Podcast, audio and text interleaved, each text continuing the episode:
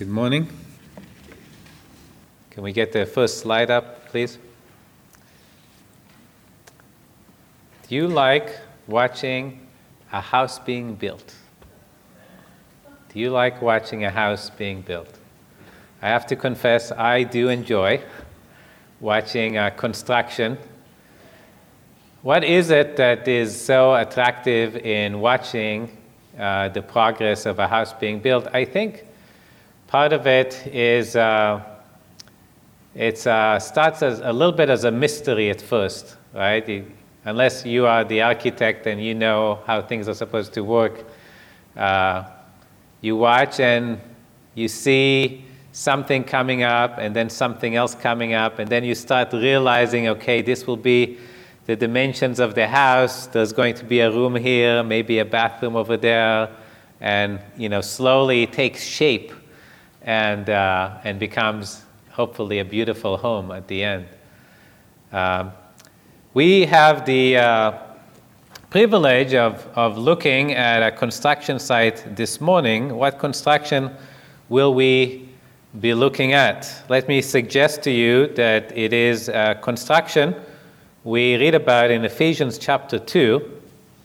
The, our passage today will be in Matthew, but uh, just in introduction, Paul writes to the Ephesians and says to them in verse 19 of chapter 2 Now, therefore, you are no longer strangers and foreigners, but fellow citizens with the saints and members of the household of God, having been built on the foundation of the apostles and prophets, Jesus Christ Himself being the chief cornerstone in whom the whole building, being fitted together, grows into a holy temple in the Lord, in whom you also are being built together for a dwelling place of God in the Spirit.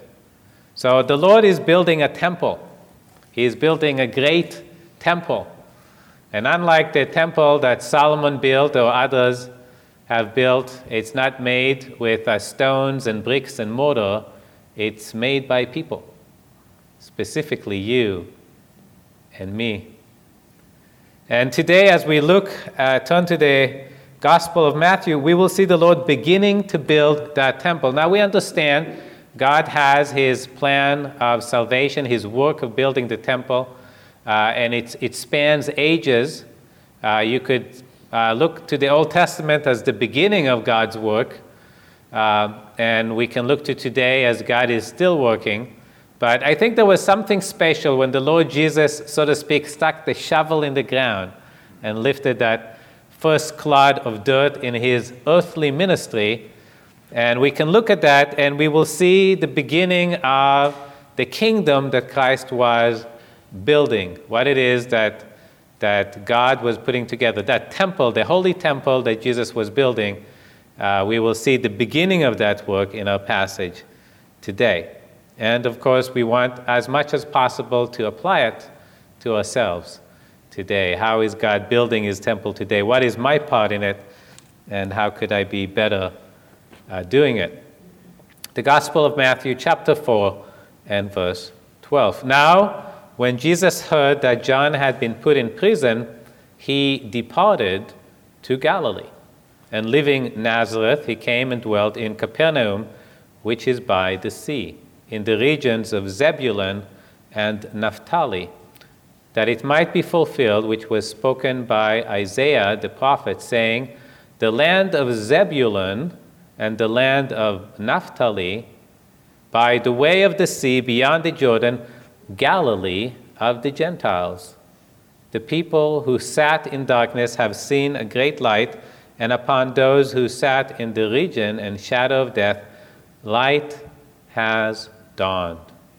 From that time, Jesus began to preach and to say, Repent, for the kingdom of heaven is at hand.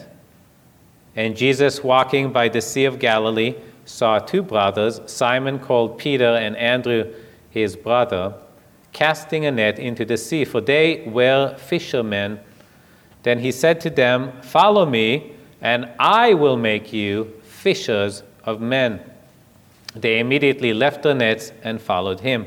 Going on from there, he saw two other brothers, James the son of Zebedee, and John his brother, in the boat with Zebedee their father, mending their nets. He called them, and immediately they left the boat and their father and followed him. And Jesus went about all Galilee, teaching in the synagogues, preaching the gospel of the kingdom, and healing all kinds of sickness and all kinds of disease among the people. Then his fame went throughout all Syria, and they brought to him all sick people who were afflicted with various diseases and torments, and those who were demon possessed, epileptics, and paralytics, and he healed them. Great multitudes followed him from Galilee and from Decapolis, Jerusalem, Judea, and beyond the Jordan. The first thing we see in this passage is a, a, turn in Jesus' ministry. It says, Now when Jesus heard that John had been put in prison, he departed to Galilee. It suggests a certain connection between John the Baptist and Jesus' ministry. If you recall, John has been in the wilderness, he's been preaching to people a baptism of repentance. He called them to turn from their sins to God, and he told them that God's kingdom was coming, and so they needed to prepare themselves. Well, John, uh, in his preaching, uh, condemned the ruler of the land, that was Herod the Tetrarch, and uh, he said that Herod wasn't following God. He took to himself a, uh, for a wife, a woman that was already married to somebody else. And when John rebuked Herod for that, Herod put John in prison. And that ended John's public ministry. And it's interesting that when Jesus, when Jesus heard that John had been put in prison, he departed to Galilee. At first, people might say, well, maybe Jesus is running away from Herod, until you realize that Herod is also the tetrarch of Galilee. So Jesus wasn't running away from Herod. Why then did Jesus depart to Galilee? Uh, let me suggest uh, that we might find our answer in uh, John chapter 3.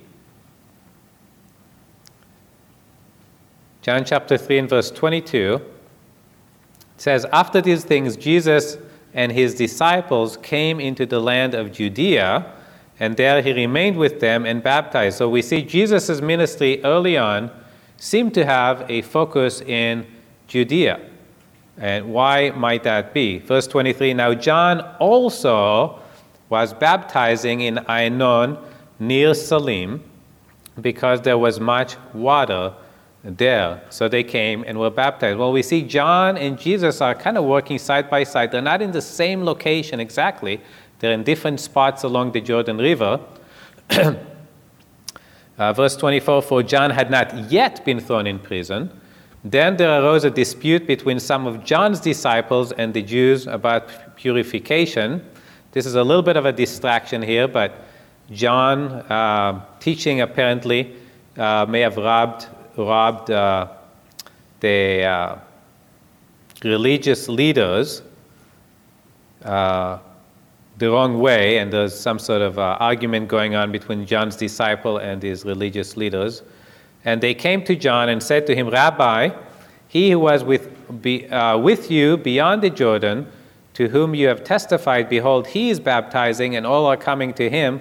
It uh, seems to be an attack directed at the um, popularity of John's ministry. It's kind of a, what you're teaching can't be right because you're no longer the most popular person around. Because the person you testified of, Jesus, remember John testified of Jesus. He said, The one who comes after me, whose sandals I am not worthy to carry.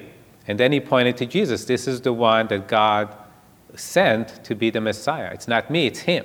So John testified of him. And what do you know?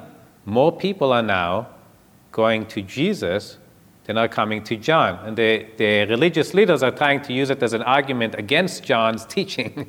it's like, you know, you're not so popular anymore, so you must be saying something wrong. You know, it's very dangerous, you know, as a church, if we judge the purity of our doctrine by the number of people who come to the service, right? Uh, it's not, you know, the two don't necessarily go hand in hand. We'd love to see more people come, but um, the purity of our doctrine comes from following the Word of God, not from popularity. Um, so listen to John's response to the religious leaders. John answered and said, A man can receive nothing unless it has been given to him from heaven. You yourselves bear me witness that I said, I am not the Christ, but I have been sent before him. He who has the bride, that is Jesus, is the bridegroom. But the friend of the bridegroom, that is me, who stands and hear him, rejoices greatly because of the bridegroom's voice. Therefore, this joy of mine is fulfilled. He must increase, but I must decrease. John was happy that the people who were coming to him were being redirected to Jesus. And Jesus was taking, I, I want to be careful how I said, advantage of that situation, since God was using John to draw people, and John was preaching the, the, the baptism of repentance and preparing people for the Lord Jesus. That's why John came, and then was redirecting people to Jesus. Jesus wanted to be there. That's the whole purpose that John was sent. I have a, a picture to show you that, uh, in my mind, might might kind of connect my theme of construction with what was happening. Uh, that's the excavation one, yeah. Uh, I don't know if you guys remember when we added this um, new auditorium to the church, it was a few years back. And um, I was amazed by how much time they spent digging the ground. I mean, like I said, I love watching construction, so I was very excited that we were going to build this additional uh, chapel because it would provide me with an opportunity of watching the construction going on. And they kept digging in the ground and moving the dirt around and positioning it just so. I don't know, it seemed like at least a couple months. And uh, that work has to be done before you can build a sound structure. You need the dirt in the right location.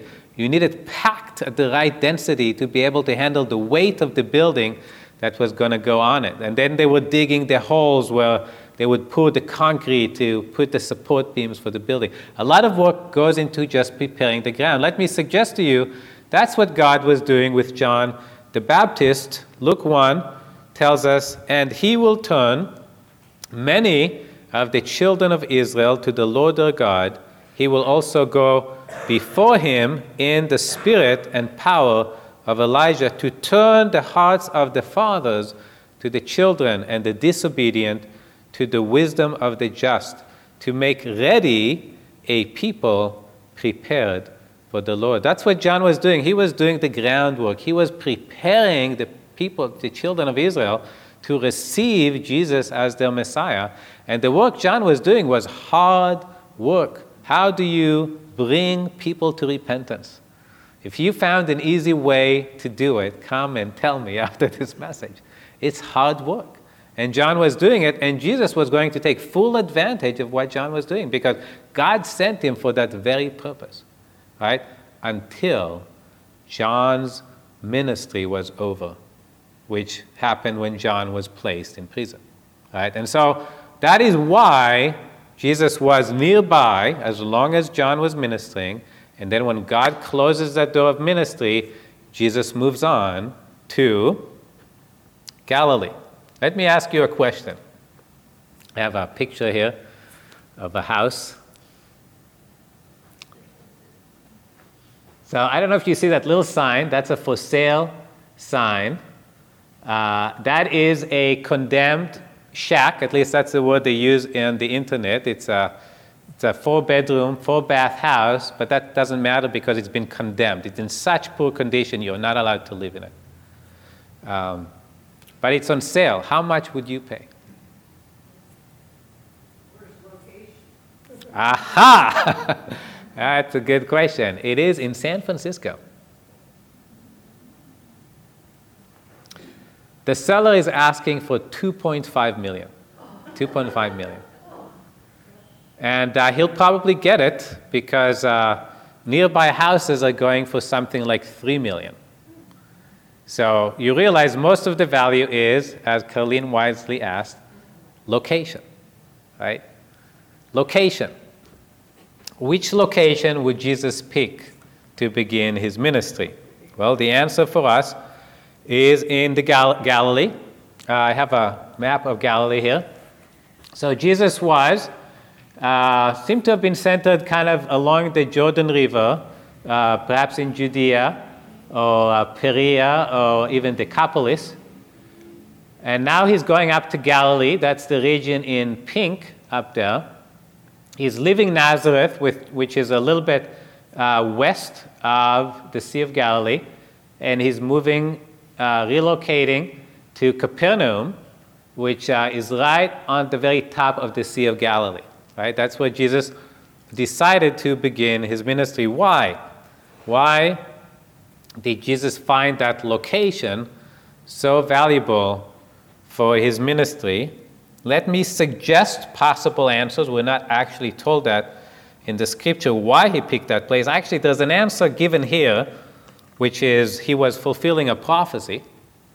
But you can't, Jesus wasn't living his life trying to fulfill prophecies. Prophecies were fulfilled naturally during Jesus' ministry because God was looking at Jesus' ministry from the past and he was telling us what was going to happen. So you can't use fulfillment of prophecy as the purpose of why Jesus picked the Galilee. Let me suggest to you three reasons that are consistent with what we learn in the Gospels.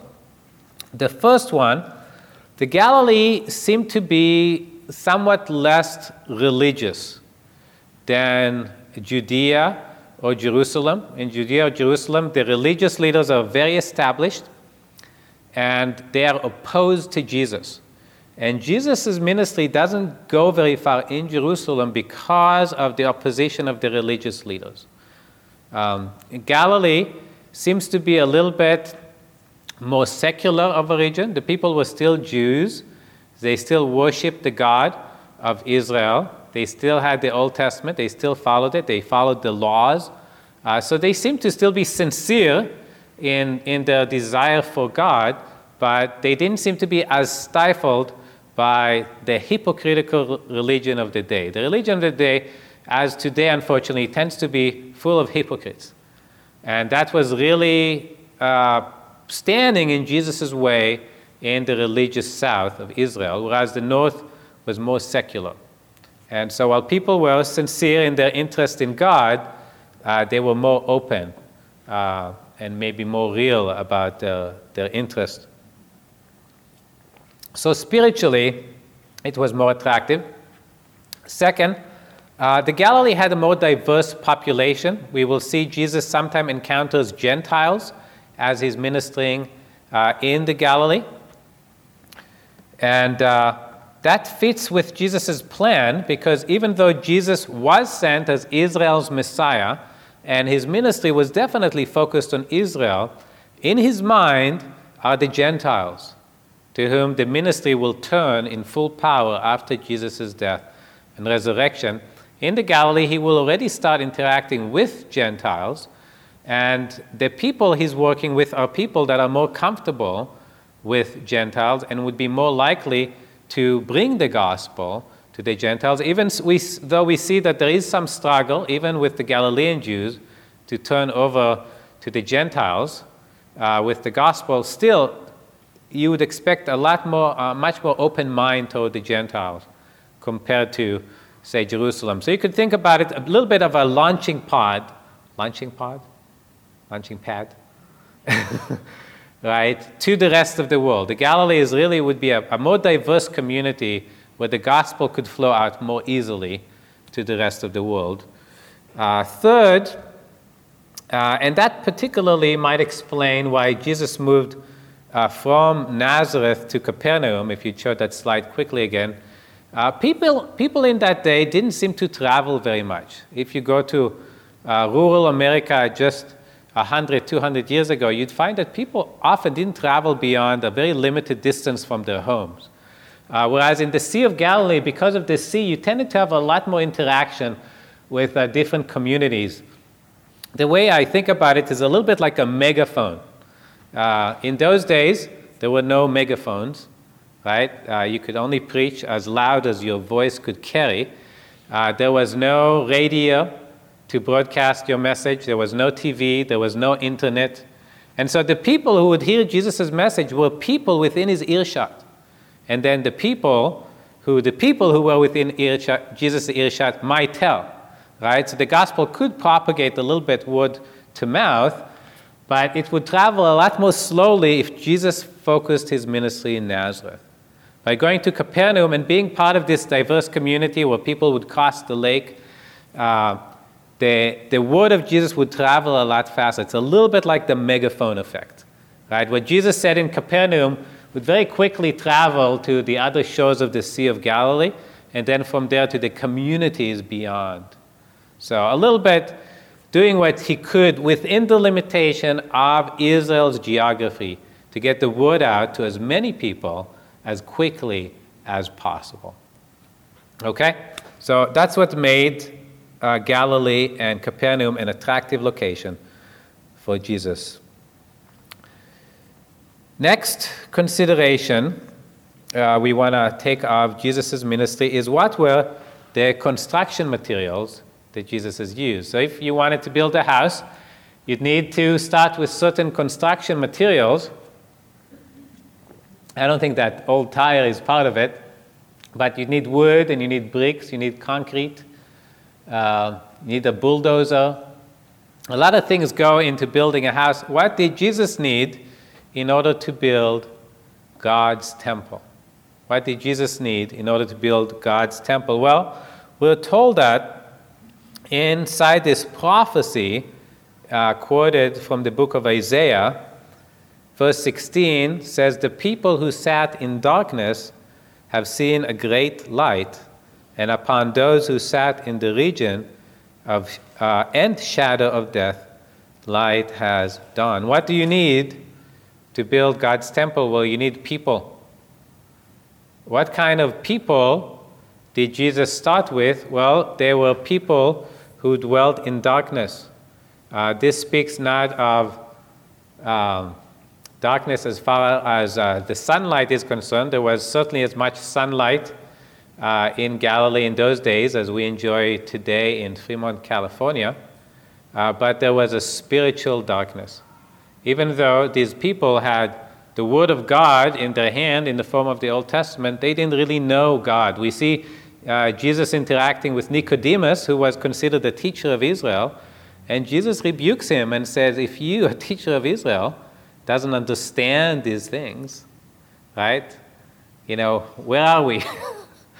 right? Uh, so the people were in spiritual darkness. They didn't really know God. Just like people today you'll meet on the street probably don't really know God. Uh, they don't know uh, the way of salvation. Right? They were in spiritual darkness. They were in the region and shadow of death. I would break up the two. People today are in the region of death in that they're spiritually dead. Right? We have no relationship with the God. We were created to have a relationship with God. And yet, um, we start out without a relationship with God. We don't know Him. We don't have a relationship with Him. And that makes us spiritually dead, or we're in the region or territory of death right now, right? Unless you've been born again and come to have a relationship with the Lord Jesus. Uh, we're also under the shadow of death, and by that I think of the fear of death. Uh, we can all expect to to come to the end of this life.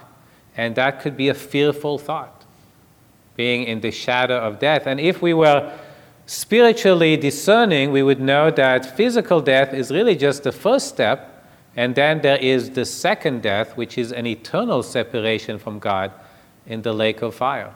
So, certainly, we are uh, in the region and in the shadow, under the shadow of That this, this is the starting, this is the building material, this is the construction material that Jesus needs to use to build the holy temple of God. People who are in darkness, who are spiritually dead, and are in fear of physical and eternal death. How does Jesus transform us? We were worshiping the Lord for that in our morning meeting.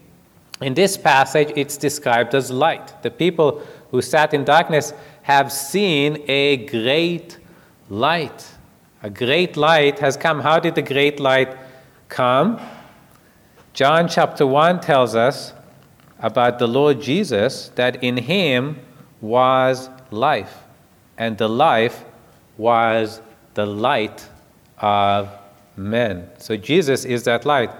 It says in, uh, just skipping on to verse 9, that was the true light which gives light to every man coming into the world. What is it that gives us a knowledge of God? It's Jesus. Jesus came to give us a knowledge of God, God's love for us. For God so loved the world that he sent his only begotten Son.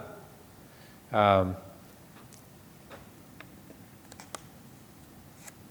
it says about him in verse 10 He was in the world, and the world was made through him, and the world did not know him. Not everybody received the Lord Jesus when he came. Not everybody today receives the Lord Jesus.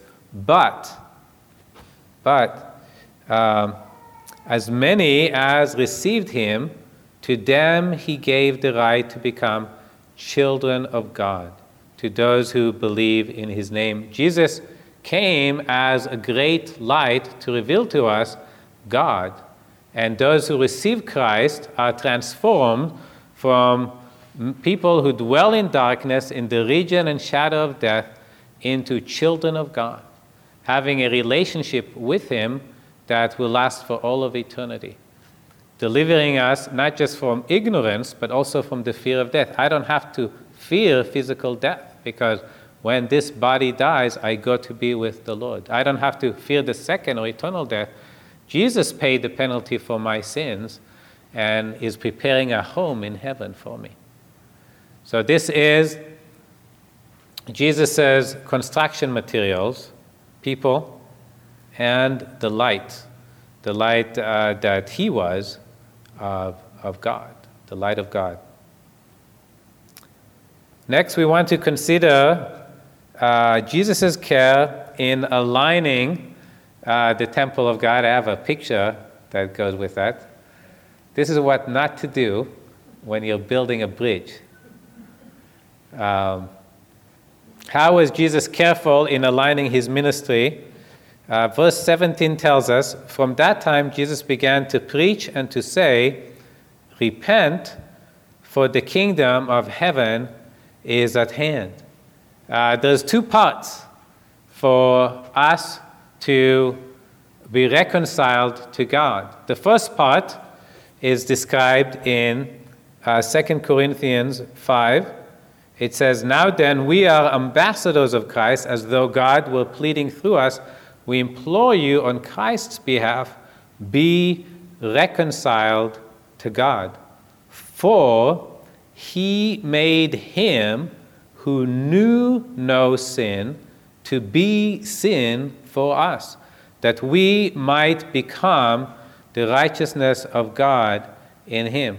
God has come the full distance he can come in order to be reconciled to, that, to us. He took our sins, he placed our sins on his son, and on the cross, the Lord Jesus died for your sins and for mine, which allows God to receive you as his child.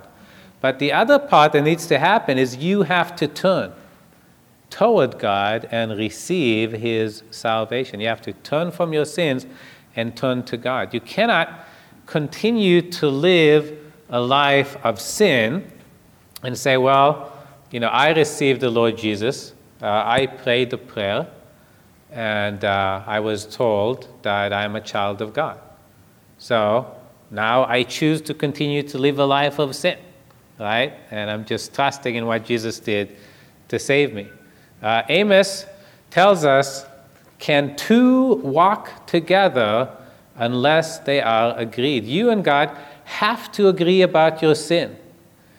God said, Your sin is so terrible that it must be paid for by either you going to the lake of fire for all of eternity or by my son dying on the cross for your sin. I agree with God when I recognize that my sin is wrong and I say, I want to stop doing it, it's wrong, it's disgusting in God's sight, and I want instead to walk with God, to live a life that is pleasing to God. That's repentance. And unless I am willing to do that, it's that bridge that misses each other. God has gone as far as He can in reconciling us to Himself, but if I'm not willing to repent of my sins, I can't have that salvation that Jesus came to bring me because I'm not willing to agree with God about my sin. The two things need to happen uh, for us to connect. So Jesus was aligning his ministry or his temple properly. Uh, next, we want to consider the vision of Jesus' ministry, and have a picture for that too. Anybody recognizes what that is? Yeah, the Great Wall of China. Can anybody tell me uh, how long that wall is? Really long. As in thousands of miles long. Can anyone tell me how long did it take to build it? A couple hundred years, yeah. Uh, I think it was closer to 300, but you know, we'll give you partial credit for that one. Yeah, a long, long time. Uh, it means that the emperor that decided to build it was dead for hundreds of years before this was completed. Uh, the architect that might have drawn the lines and said, here's where we need to build the wall, he was dead for hundreds of years before this wall was actually completed. To build this wall required a vision. The same thing can be said about uh, the Lord Jesus. He was going to build a temple uh, for God that would span thousands of years. And uh, it was going to encompass the whole world. Remember, Jesus was ministering in Galilee, in the land of Israel, a very limited, if you look at the whole globe, it would be a speck. And uh, he was to reach a whole world, and, and his, his work of building the temple was going to take, it's already been a couple thousand years, we don't know how long. We're hoping the Lord Jesus is coming back today. But if he's not coming back for a thousand years, this work will continue for another thousand years. And so Jesus had a vision for the work, and that vision required the training of others to do that job. He wasn't going to be able to do that work, not in the form of his earthly ministry. So we have to be careful. Jesus did the complete work for our salvation on the cross. Right? He paid for the sins of every man child, and woman that will ever live. And he rose from the dead, demonstrating that that was accepted by God. Right? But as far as his earthly ministry, as far as going on and carrying the gospel to each and every person, Jesus couldn't do it as a man. Right? And so he selects others, and we see that in a passage, Jesus walking by the Sea of Galilee saw two brothers, Simon called Peter and Andrew's brother, and he gets them along with it. He says, Follow me, and I will make you fishers of men. You will start getting men and bringing men to God's kingdom. Isn't that a better job than gathering fish into your boat? And he walks on and he sees two other brothers sitting in a boat, James and John, mending their nets, and he does the same thing. Come on, follow me. Follow me. And they follow him. And Jesus will gather more we will see as we continue in our study of the Gospel of Matthew, with the purpose of training them. And so we see Jesus is balancing his work, yes, he's, he's preaching the gospel for people to come uh, to faith and believe and be saved, but he's also spending his time training people to continue the work. And those people would have to train other people. And those people would have to train other people, right? To do, to build the temple of God, the temple that God, uh, that Jesus started. Before you start construction, typically you would need something like this, right? Uh, a building permit. Before we could start building this uh, chapel, we needed to go to the city of Fremont. And uh, they asked for plans. We had plans, and then they said, Well, your plans are kind of old, so we want them updated. So we had to update our plans. And then the plans went from one office to another in the uh, city hall uh, to get approved that uh, we're doing the foundations correctly, uh, you know, we're doing the, the water correctly, we're doing the heat correctly, uh, there's no fire hazards, there's proper number of exits, right? A lot of stamps had to happen to show that we had the authority to build this building by the city of Fremont and that it was being built up to code. It was going to stand the test of time, hopefully. We'll see how long this building stands. Jesus also had, if you would, this stamp of approval, and that's the rest of the passage in Matthew uh, 423 and on. It talks about Jesus healing all kinds of sickness and all kinds of disease. His fame goes out. And then throughout all Syria, Syria is a large province in the Roman Empire. So now it's really going beyond the limits of the nation of Israel. And everybody is bringing those sick people to Jesus. And uh, demon possessed, epileptics, paralytics, and Jesus is healing them. Why is Jesus doing these miracles? When Jesus healed 5,000 people, didn't heal five, he fed 5,000 people with five loaves and, and two fish. Uh, the people were excited and they showed up the next morning for breakfast. And Jesus says, You're missing the point. In uh, John 6 23, 27, he says, Do not labor for the food which perishes, meaning the food he gave them. Yes, I fed you yesterday. And yes, you're, you know, going here and there trying to find me so you can get another meal. But don't labor for the food which perishes, but for the food which endures to everlasting life, which the Son of Man will give you, because God the Father has set his seal on him. That's what you saw in that permit. If you notice, there was a seal that said approved, approved, approved. And that's what God was doing with Jesus with these miracles. He was putting a stamp approved, approved, approved. Every time he was healing a person miraculously, how can Jesus do it? Only the power of God could do what Jesus was doing. And God was putting his seal on approval of Jesus. This is the man, and this is the way to eternal life. And so, what you need to do isn't come to Jesus to be healed of your sicknesses it isn't come to Jesus to receive bread, it's come to Jesus to have eternal life.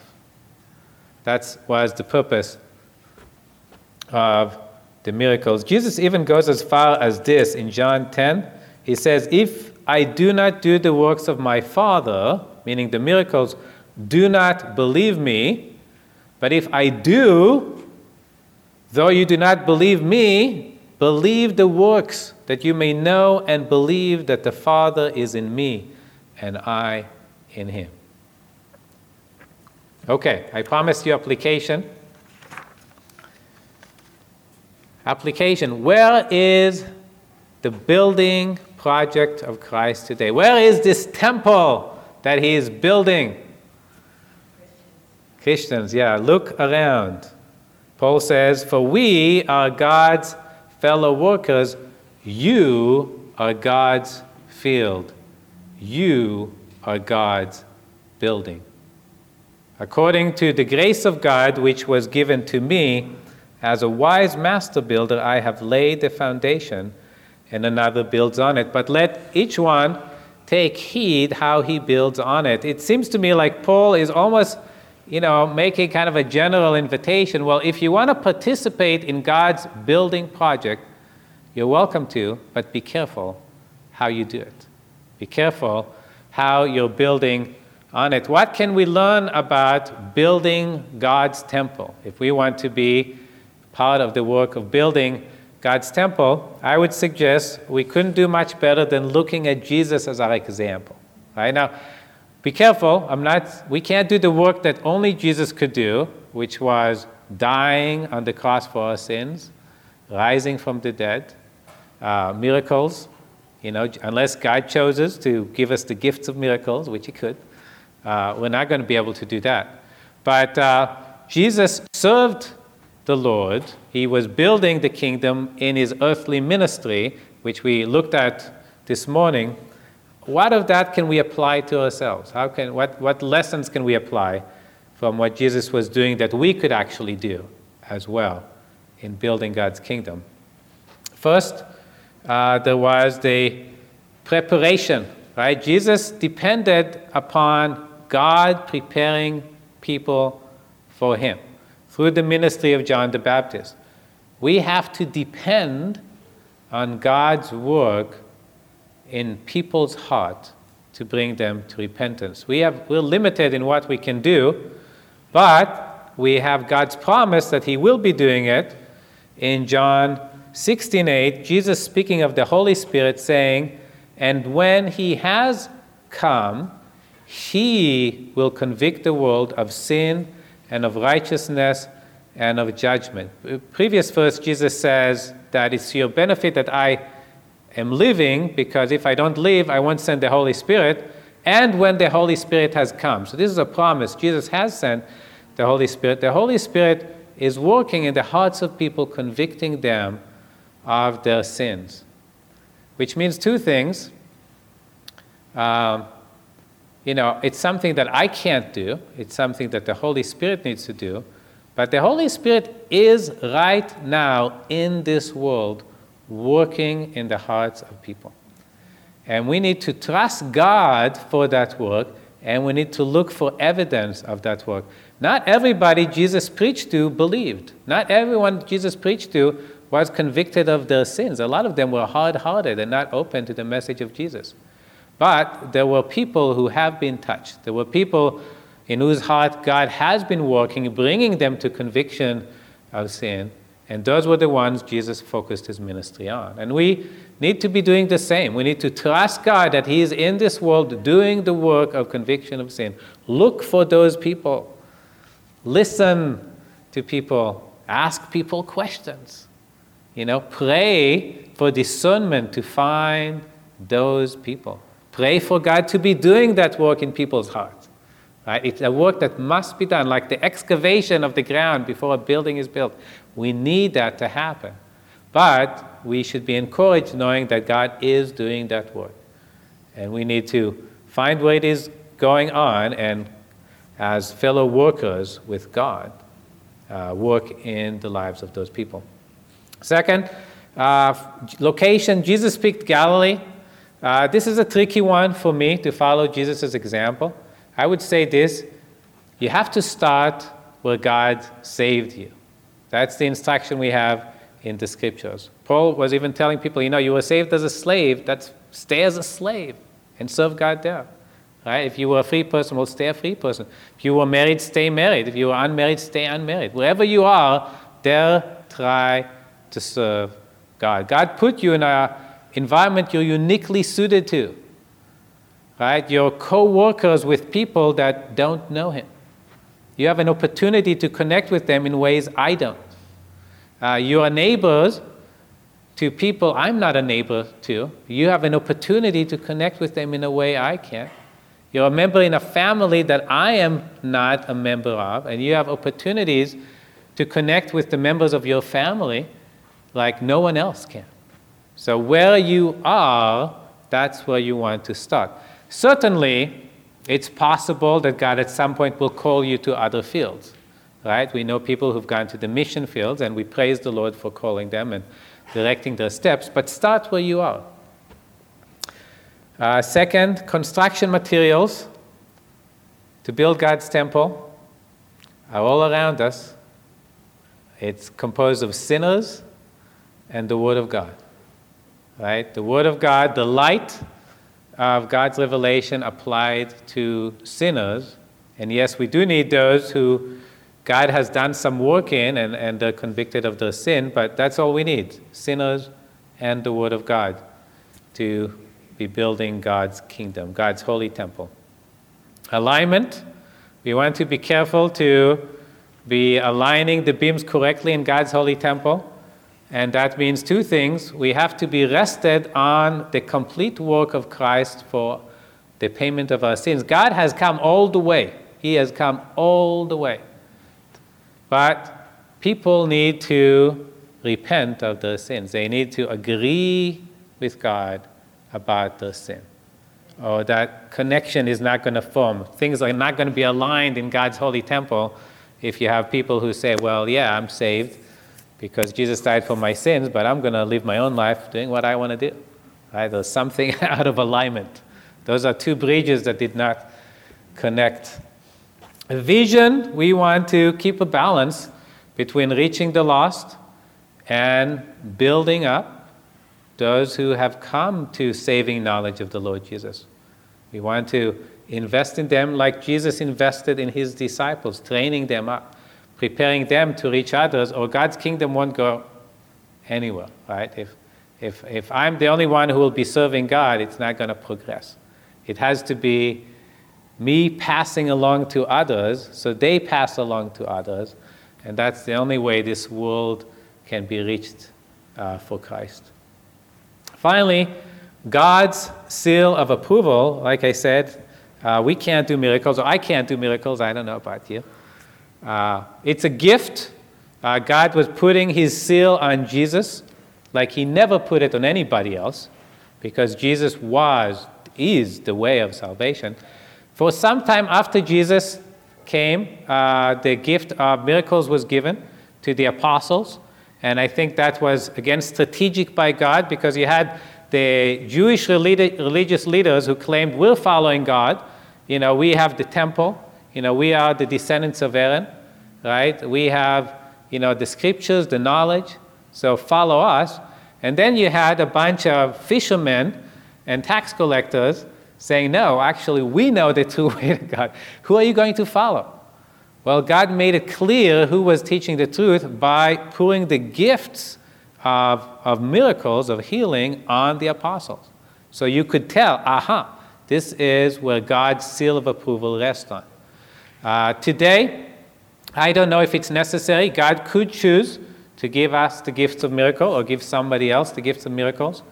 I, I seem to hear more of miracles happening today in places that the gospel hasn't reached before, like uh, India, China, places where people may need some evidence because they've just never heard the message before, and God wants them to know that this really is the truth. Here is my seal of approval. But what about us today in Fremont, California? Jesus says this uh, Let your light so shine before men that they may see your good works and glorify your Father in heaven. It's actually our good works that are God's seal of approval in our lives. It's the change. It requires the power of God for me to do good works. I can't do it by my own power. And like healing, it really displays the character of God, what God is like. And that becomes my seal of approval. Let me close with this. When I came to this church some 22 years ago, uh, what got to me wasn't uh, the power of the preaching, uh, it wasn't uh, the beautiful people that were coming to this church. Uh, it was that uh, people wanted to know what it is that God wanted them to do. And then they would do it. Uh, they ask questions in the Sunday school. They shared application, and I could tell here are people who truly and honestly believe in God and think that it's of their uh, greatest benefit to do exactly what God tells them to do. And so it challenged my unbelief. Before coming to this church, I was an atheist or agnostic, and I didn't take God seriously at all. But seeing people who had genuine faith that God exists, which I could see because of what they were doing, right, challenged me to the core and made me realize how do I know that I'm right and these people are wrong? made me realize maybe these people are right and I'm wrong. And that started me seeking. So, what is our seal of approval today? It's good works, it's living the simple Christian life, seeking God's will and doing it. And without it, nothing we, we say will impact anybody at all. It has to be real in your life before people will listen to what you say to them. Let's pray. Father, we thank you for the Lord Jesus. We thank you that He is our Redeemer. He, he did the full work of salvation. And uh, we thank you that we can participate in the building of, of your holy temple. We thank you that we get to be part of your holy temple, that you desire us to be members of it. And we ask that you might uh, help us be part of that work. Help us see the work that the Holy Spirit is doing today in convicting men and women and children of their sins. And uh, know how could we shine the light of God's word, work? How can we live a life that is faithful to your word, that helps people believe the light, the message that we share with them? We pray in Jesus' name. Amen.